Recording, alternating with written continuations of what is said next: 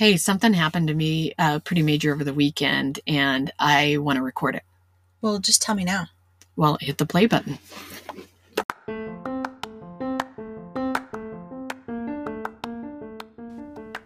Welcome to the right side of 40. I'm Kristen. And I'm Amanda, and we're here to redefine middle age. Together, we formed the Bougainvillea Vine. It's a community to share the experiences and challenges that have shaped our identities.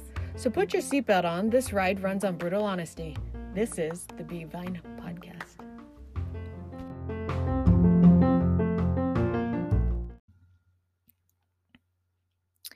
Well, here we are, Kristen, in full on pandemic quarantine. I'm at my house. You're at your house. This is the first time we haven't been able to get together to record. Right. This is like a quarantine podcast quarantine style. Right. right. so we um obviously like most people during this time have just been doing so much reflection. And Kristen had a great idea of what it would be like if we could actually talk to our younger selves. And so tell me, talk me through your thought process and how this podcast came to be. Well, I think I saw it somewhere. It's not an original thought. It was on the internet or TV or something about writing a letter to your younger self, which during this time of reflection I thought was genius because um, to look back and try and make sense of, you know, the lessons that you have learned and why you learned them. Yeah, absolutely. And we will all come out of this time hopefully better, mm-hmm. definitely changed, if nothing else. And so we thought it would be so interesting to just, with this perspective, to look back and talk to our younger self. So, um, start me through your process of talking to your younger self. Okay, so we'll we'll dive in. I'll spare you reading my letter. I think that will be more of a blog post. Um, but I, when reflecting on my younger self, I kind of broke it up into three stages of life my first one was what did I learn between infancy and being a teen? Okay. Um, I'll start. Uh, so I'll start there. my uh, big life lessons between infancy and being a teen is under no circumstances is abuse okay, verbal or mental. Mm-hmm. And that's kind of a heavy topic. Um, but I grew up with uh, semi dysfunctional childhood, and my mother was a serial marrier, and she did not discriminate with her choices in men. And I grew up with a lot of um, physical and mental abuse. And I think when you do that as a child, a couple of things happen. Um, number one, um, moving forward in your own relationships as an adult, abuse isn't such a um, you know a hot button like it should be. That should be a boundary. And because when you see it when you're a child, it sort of normalizes the act, if that makes sense. And out of that, um, I developed this type of chameleon mode where you become people pleaser, but you become you kind of camouflage yourself to go along, get along, if that makes sense. Mm-hmm. And it's really interesting because as that carries forward in life, you don't really give any value to who you are. If you you just want to fit in, you want to make people happy, you don't want to step on any toes, you definitely don't like confrontation. Um, and so if I had to talk to my younger self because of everything that I saw as a child, I mean, the first time somebody swung at me, I would have been out the door. And unfortunately, that didn't happen. And the first time I had a boy just completely tear me down, and I probably would have drawn a boundary and left that relationship. But unfortunately, that didn't happen. Does that make sense?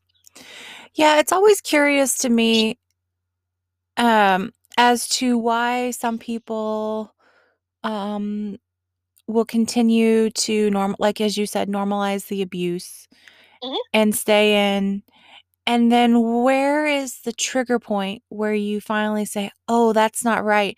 Is it meeting someone who values you and, and doesn't treat you that way? Is it something internal within you that helped you learn that lesson? You know, and, and I'm sure it's different for everyone, but I guess I'm more curious about you. Like where when and how was the lesson learned? Well, I think it was my first marriage. I um, married somebody that I knew in high school. Um, he had his own issues, and he used to love to tear me down. And some of the things that he said to me as a 20 year old or 21 year old are insecurities that I have to this day if that, if that makes any sense. The way something about the way that I look, or he was physically abusive, and that just wasn't a red flag with me. But when I got out of that relationship around the age of 25, I definitely did a look back and said, okay, that didn't work. And what do I need to do moving forward? Because, you know, when I was in the relationship, you know, he could have, you know, swung at me on a Saturday night and I just would have, it just would have, Sunday was a new day, never thought about it. Most people with normal boundaries of how to be treated in a relationship probably would have, I don't know, filed for divorce, maybe not mar- got married, you know, but that just wasn't, it just wasn't on my radar um, I was so uh, used to seeing that type of behavior as a child. It was just another day. So that makes sense. For you, you had to be out of the situation to learn from it. You weren't learning in the situation then, you're saying? Yeah, no, absolutely not. And I think this brings me to my second phase in life is is the lesson that I learned from teen to young adult. Okay. And because I did actually meet my husband when I was a teen, young adult, but um, don't give your body away. And this is something I always tell my niece, who is now 19. Um, and it's such a general statement. But what I mean by that is, I never thought that I had value.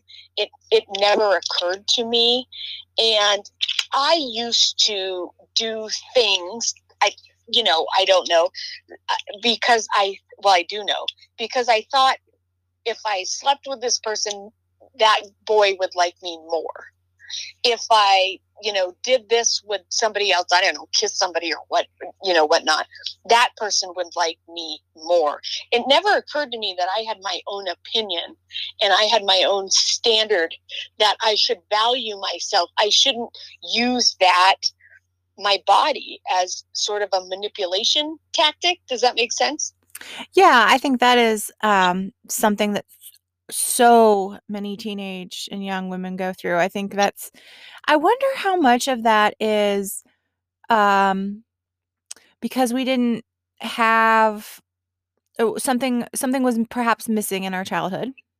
Correct. Or if it is just natural progression of human sexuality. And the morals that we place on ourselves ha- force us to look back and say, don't give away your body. I'm not sure where the line is in between that. I, I, yeah. I go back and forth. It, I beat myself up for it, you know, to this day. I, I mean, I wasn't a super promiscuous person, but when I was a teenager and going through those those things, I definitely used my body more as a like a, a a manipulation tool to get somebody to like me more. I always thought, well, if I do this, then he will like me more. Yeah. Nothing to do with you know it was not it was my choice but it was it wasn't coming from a place of self-respect yes and so it's curious to me is it um is it just such a natural thing that so many women go through and mm-hmm. We're learning um the shift of power. Correct. Um, we're learning, like you said, manipulation. We're learning um, the aftermath of what it does to us mentally after you do something like that. And sure. and in some way get caught. Um, I mean, like maybe uh, you you you know made out with somebody and they told, and you feel that shame for the first time things like that. It's just it's so many lessons wrapped into one. the sad thing is is that when i was a kid an adult say you know 15 to 18 15 to 20 if somebody liked me as for a boy i automatically liked them because they liked me and Oh, gonna, wow. and if they were going to come after me as like sexually it never entered into my mind that i could say no I didn't want to ruffle any feathers. I wanted to blend in. I wanted this boy to like me. It's like I never gave an, there was never an option for me, like, oh, well, I don't like this boy. I like this other boy. I was just so caught up in the fact that, oh my God, somebody likes me that it never dawned on me that I didn't have to like them. I didn't have to do what they wanted me to do. Does that make sense? Yeah, sure. And Yeah. Like, in, no means am I trying to say like, you know, I was taken advantage of. I was right there. That that's not the point. The point of what I'm saying is, is I have choices, and I tell my niece this: you have choices. If you don't want to do something or be with somebody, or you don't have to. It's just my self esteem was so low that I never even knew I had a choice, and I think that's really fucked up. Does that make sense? Okay, so take us on to the next stage. So the next stage would be young adulthood to adult to present. And number one, uh, as a young adult, I would sometimes, I, you know, when you're in college and you see your peers, and, you know, some peers don't have to have jobs, and some people have, you know, their parents buy them cars. And I used to get really hung up on this because I, you know, didn't, I came from basically nothing. And my my lesson to that, and another thing I do tell my niece who is 19 is life isn't fair. Maybe you will have to work harder. Maybe you will have to um, work longer. Maybe you'll have less money. Maybe you'll have to struggle more than your peers. But that's okay. That builds character. Um, holding on to this chip on your shoulder of you know life isn't fair and I've been dealt a bad hand isn't going to get you anywhere. You need to start from where you are and progress, if that makes any sense. So, um, it's curious because you know you were dealt an unfair hand. If if if Mhm. if, Sure. if there a lot of is some way of um qualifying fair and unfair, right? That you know, un, your your childhood was not ideal. There we go. Um, Mhm. so you had to learn that, and then you're saying you had to learn to be okay with it in the sense that learning to just not be genuinely sour all the time or Right. like as you said a chip on your shoulder so so you had to kind of make peace with that unfairness Right. And I think a lot of people do that, whether they, it's how they were raised, if they had any, you know, any extra resources or not. Some people never come out of that and they're just bitter and they blame their future life on how they were raised or their abusive parent or, you know, they were poor and, you know, my so and so had more uh, resources than I did and that's why she's successful. And what I tell my niece is, that attitude isn't going to get you anywhere. It will stunt your growth. You need to know where you are and you if you have to work harder you work harder. If you have to work or go to school longer that just happens.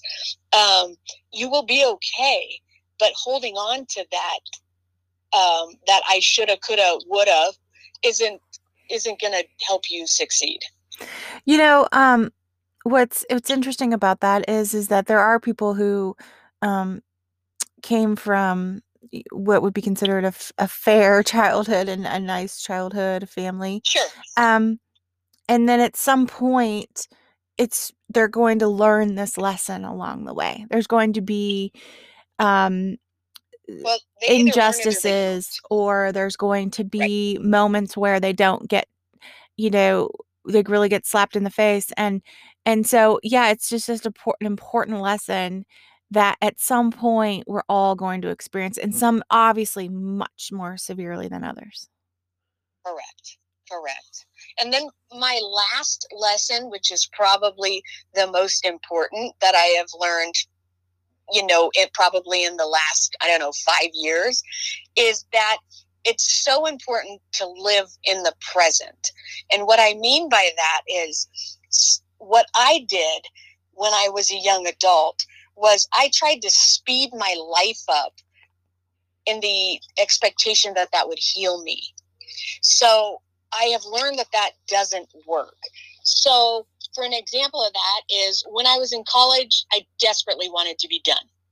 When I was done with college, I desperately had to buy a house. When I bought a house, I desperate, you know, I never enjoyed my my milestones per se because I was always had my eye on the next one.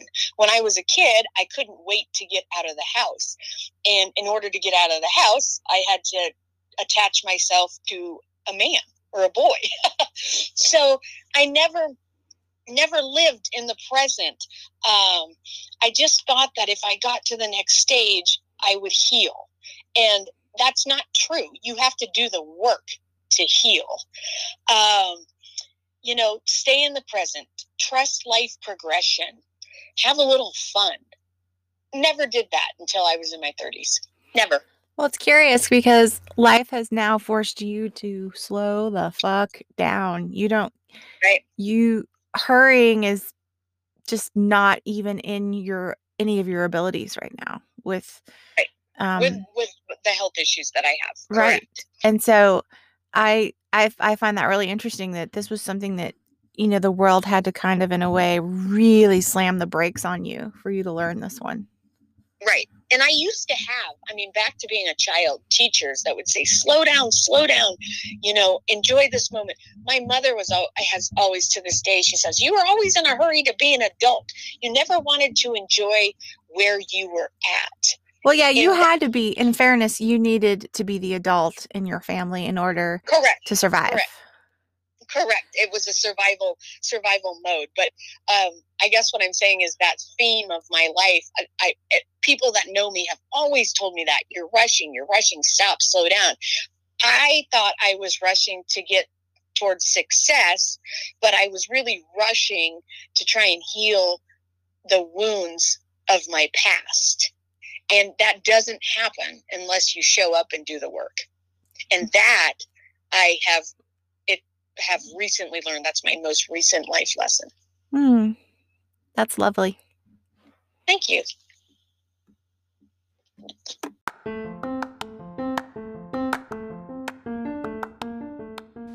Don't forget to subscribe to our podcast and join the community at thebvine.com. We've saved a lounge chair for you around the pool.